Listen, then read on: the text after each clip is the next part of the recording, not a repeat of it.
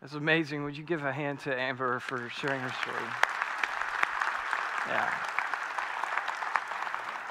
So, as you came in this morning, you couldn't help but notice all of the construction for Players Box, which is so exciting to me.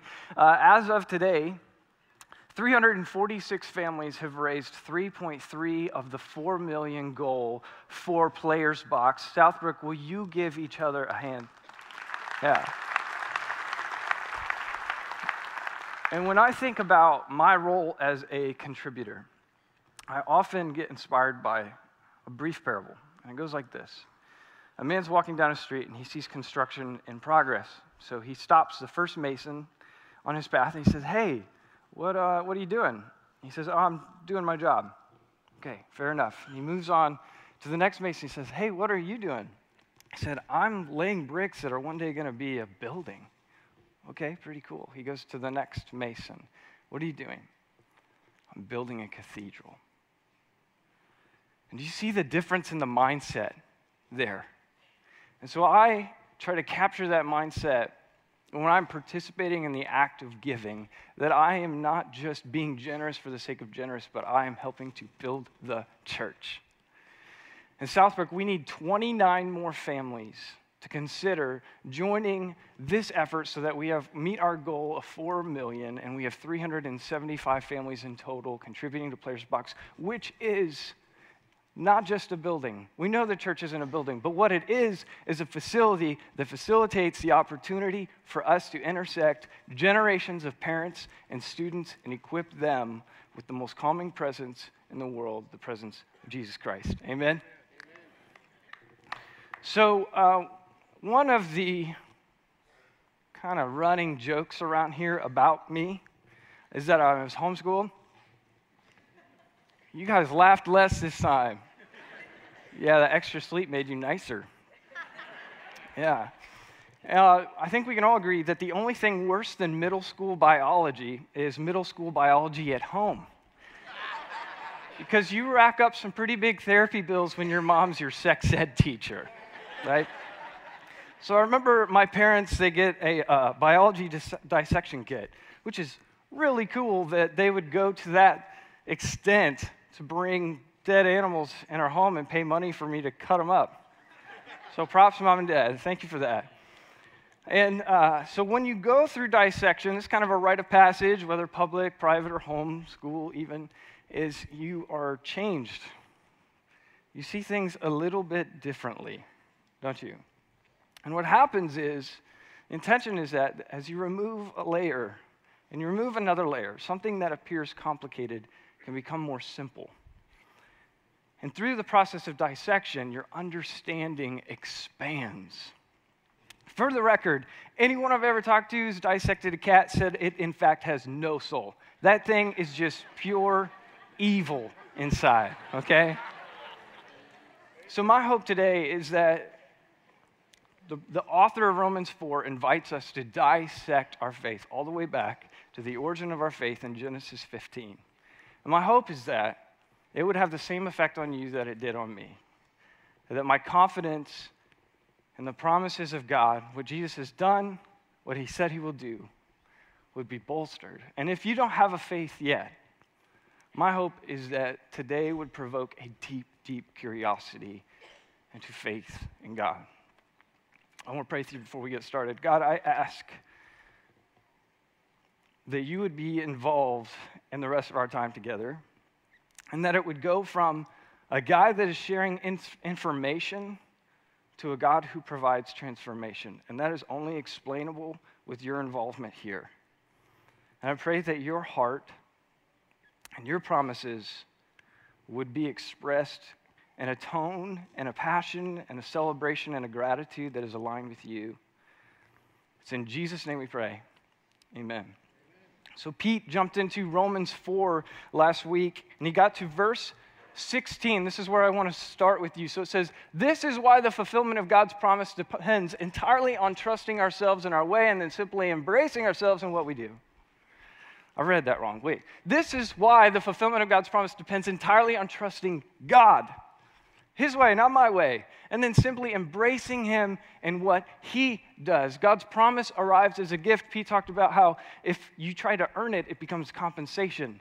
And then it's no longer a gift, but God made it a gift. That's the only way everyone can be sure to get in on it those who keep the religious traditions and those who have never heard of them. Do you see that the heart of God is He wants accessibility? He wants every human being to have access to him. For Abraham is father of us all. He is not our racial father. That is reading the story backward. He is our faith father. We call Abraham father not because he got God's attention by living like a saint. Isn't that a relief? Everyone just take like a deep exhale with me. But because God made something out of Abraham when he was a nobody. Huh. Isn't that what we've always read in Scripture? God saying to Abraham, I set you up as a father of many peoples. Abraham was first named father and then became a father because he dared to trust God. You notice that trusting God requires some courage. To do what only God could do, raise the dead to life with the word, making something out of nothing. When everything was hopeless, Abraham believed anyway. I have to show you another translation of the same verse, it says, In hope against hope, he believed so that he might be a father of many nations. Now, hope against hope is a beautiful phrase if you understand it. But if you don't, you're just like, what? How does that make any sense? So let me ask you this question Have you ever said, I don't want to get my hopes up? Really, what you're saying is, I don't want to set myself up for disappointment. So when Paul writes that Abraham had a hope against hope, he's saying that he had a hope that defied the odds of disappointment. And the only way that we get a hope like that is from assurance. Now, if I were to make you a promise, you could not assure yourself that I would be good on my promise. Only the author of the promise can assure the recipient. And anytime we start talking about faith and hope, I think it's important to go to one of the Bible's greatest hits on this. It's in Hebrews 11. He says, Now faith is confidence in what we hope for and assurance about what we do not see. The author is saying that hope is not blind, faith has confidence. But where does that confidence come from? It comes from the assurance.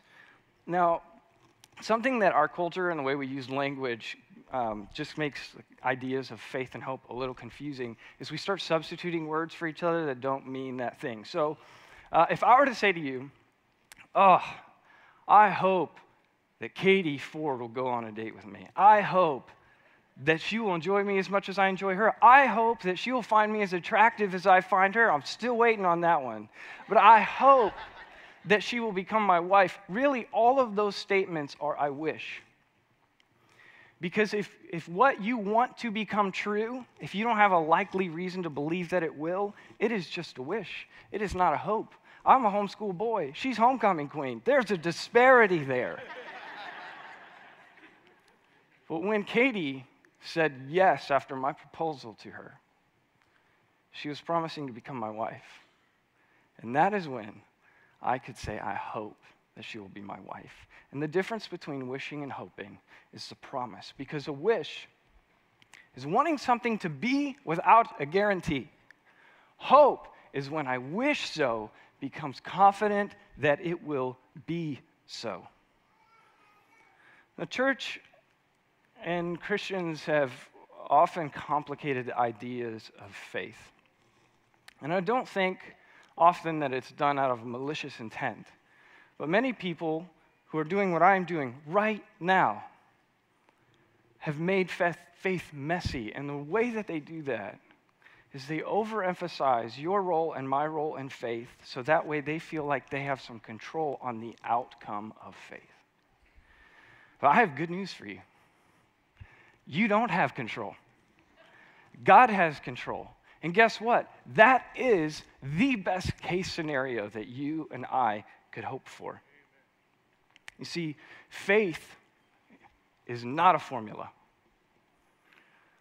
But what we do is we think, well, I've done all of these good religious things, And now I have a magical lasso that I can toss around God's neck and I can bend him to my will as if he's some sort of cosmic butler. And then do you know what happens? We get disappointed. Because then we start praying and saying, Oh God, well, I did all these things, so you owe me. And then we're upset when God doesn't make good on promises that he never signed his name to. And what happens then is that people, they say, Oh, God isn't who he said he is. God doesn't do what he says he will do. And sometimes it even leads us to walk away from faith. But that's because we've made faith a formula. Faith is this a confidence that God is and will do what he promised to do, not what we signed his name to promise to do. See, we don't believe that God is going to keep his promises because of our faith. That's backwards. That's all wrong. That is where you turn faith into a formula. And then the Hebrews writer, he continues and he says that this faith is confidence in what we hope for, an assurance about what we do not see. This is what the ancients were commended for. Their confident faith and the assurance that they did not make, but the assurance that they received from God. So then the writer goes on to illustrate to his audience how God did this. And he uses none other than the very person that Pete talked about last weekend, Abraham. Now, Abraham is uh, a very relatable story because he gets it wrong over and over and over. Now, how many of you, this is actual raise your hand exercise, how many of you had heard the name Abraham before Pete even mentioned him last week? Almost everyone in this room. And do you know that one of God's promises to Abraham is that I will make your name great? And here we are, some 4,000 years later, and almost every person in this room knew his name. I guarantee you, in 4,000 years, no one's going to know a Kardashian. wow. wow. Well, I did not expect that. So, in this promise that God gives to Abraham, I want to reverse a little bit before Abraham was Abraham, his name was actually Abram. So Abram has God come to him and he says, Hey, I'm going to bless you. I'm going to give you more descendants than the stars in the sky. I'm going to make your name great, and I will make you into a nation that will bless other nations. And this is pretty laughable because if you're Abram, your name means exalted father, and you don't have one kid. He walks into town. Hey, how are you? I'm good. What's your name? Abram. Oh, exalted father, you must, like, your kids must love you. Oh, actually, it's, it's just me and Sarah. Cool. Then God adds insult to injury, and he promises that he will be a father of the multitude, and he changes his name from Abram to Abraham, father of multitudes. He walks back into town. Abram, good to see you again. Oh, actually, it's Abraham.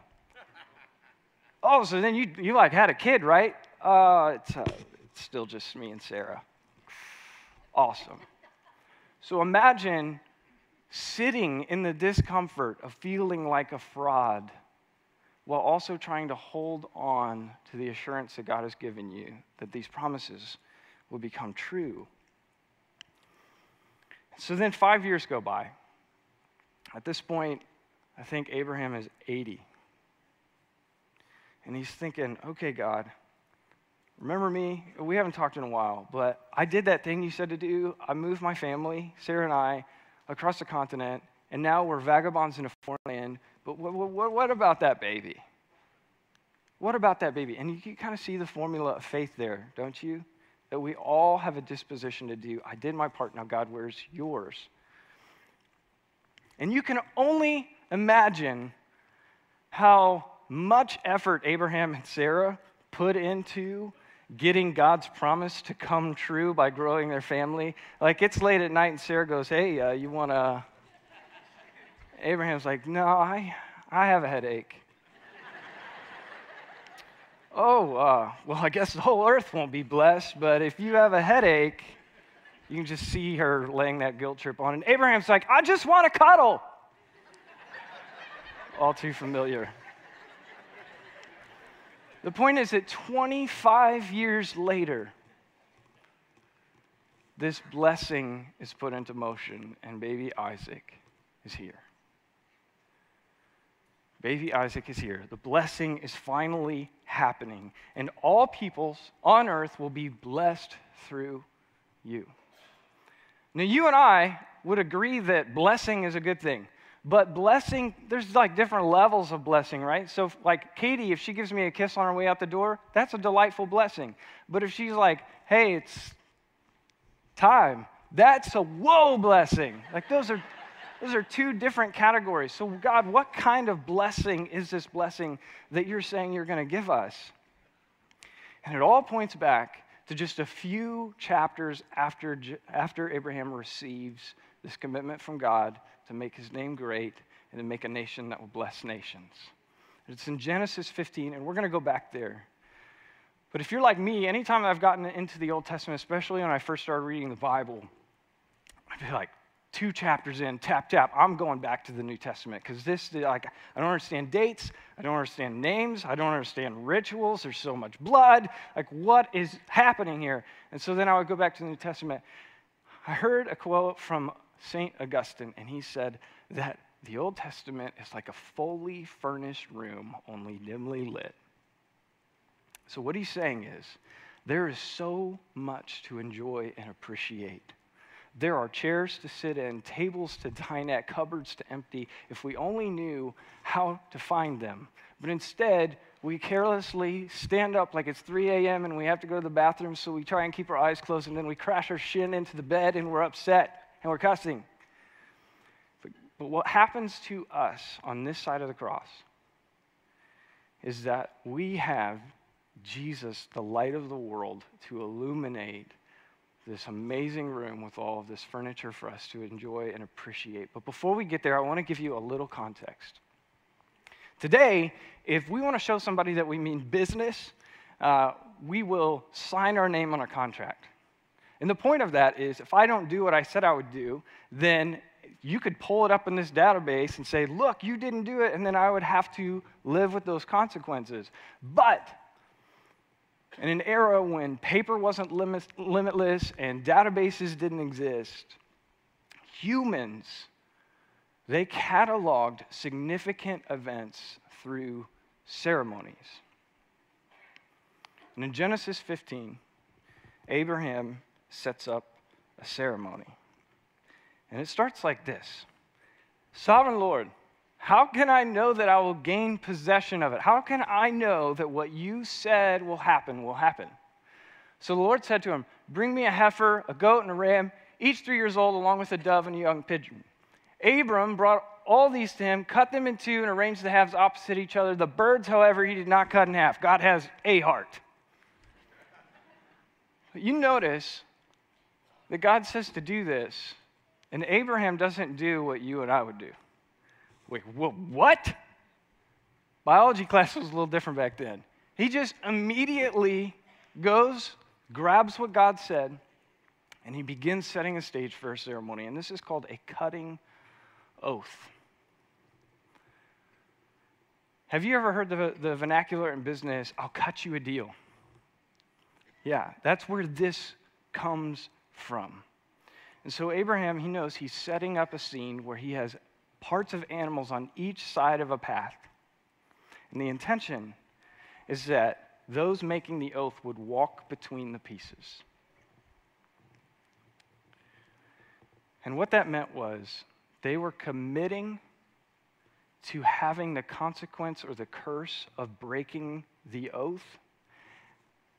If they broke their oath, they were saying, Turn me into the beasts on each side that I may be torn into. This is how you know that I mean business. Actually, a lot of historians postulate that this was a part of wedding ceremonies because nothing says romance like Silence of the Lambs. yeah, you're never going to forget those vows till death do us part. And even as kids, we try to show that we mean business, right? uh, if I break my promise, cross my heart, hope to die, stick a. Yeah, a bunch of masochists. So the point is that we are always looking to show that we mean business. And we're always looking for other people to show us that they mean business. And so what we do is we intuitively know that the Bible is the holiest, most transcendent object in our midst. And so we put our hands on the Bible when we make oaths today. So Abraham, he says, All right, I think I know that God is going to mean business. There are two instances of this ceremony that completely amaze Abraham. You see, in this oath, the superior, the Lord, would not walk the path. And the reason was because everyone knew that a person of nobility had good character and that they were good for their promise because they had so many assets and collateral that they could just cut a check. So, no, you don't have to go through all that. But if you were an inferior, then you walked the path because you had the most to gain and the most to lose. And so Abraham sets up the scene, and it says that he waited and he waited. In fact, he waited so long that he had to fight the buzzards off of the ceremony pieces that God had instructed him to create. And so there he is, he's waiting. And it says that a darkness suddenly fell over the scene. Abraham's alert now. It's happening and he sees a pillar of fire and smoke appear at the entrance of the path. And then he saw that fiery pillar and smoke move through the pieces. And he knew exactly what that meant. It meant that God was saying, if I don't keep up my end of this oath, may I be cut into pieces. May I shed my immortality for mortality. And Abraham is just flabbergasted. He's humbled. He prepares himself. He goes, All right, it's time for me. And you know that God never asked Abraham to walk the blood path.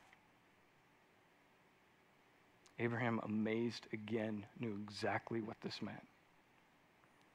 That God was saying, Not only will I be torn into pieces if I don't keep up my end of the oath, but I will be torn into pieces if you don't keep up your end. This is unheard of. Never has a blood oath ceremony taken this ever.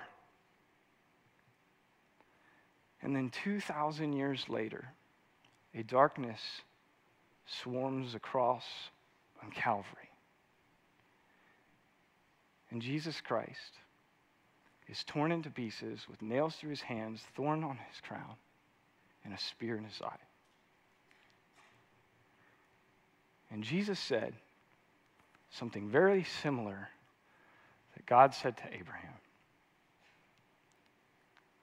This deal is done.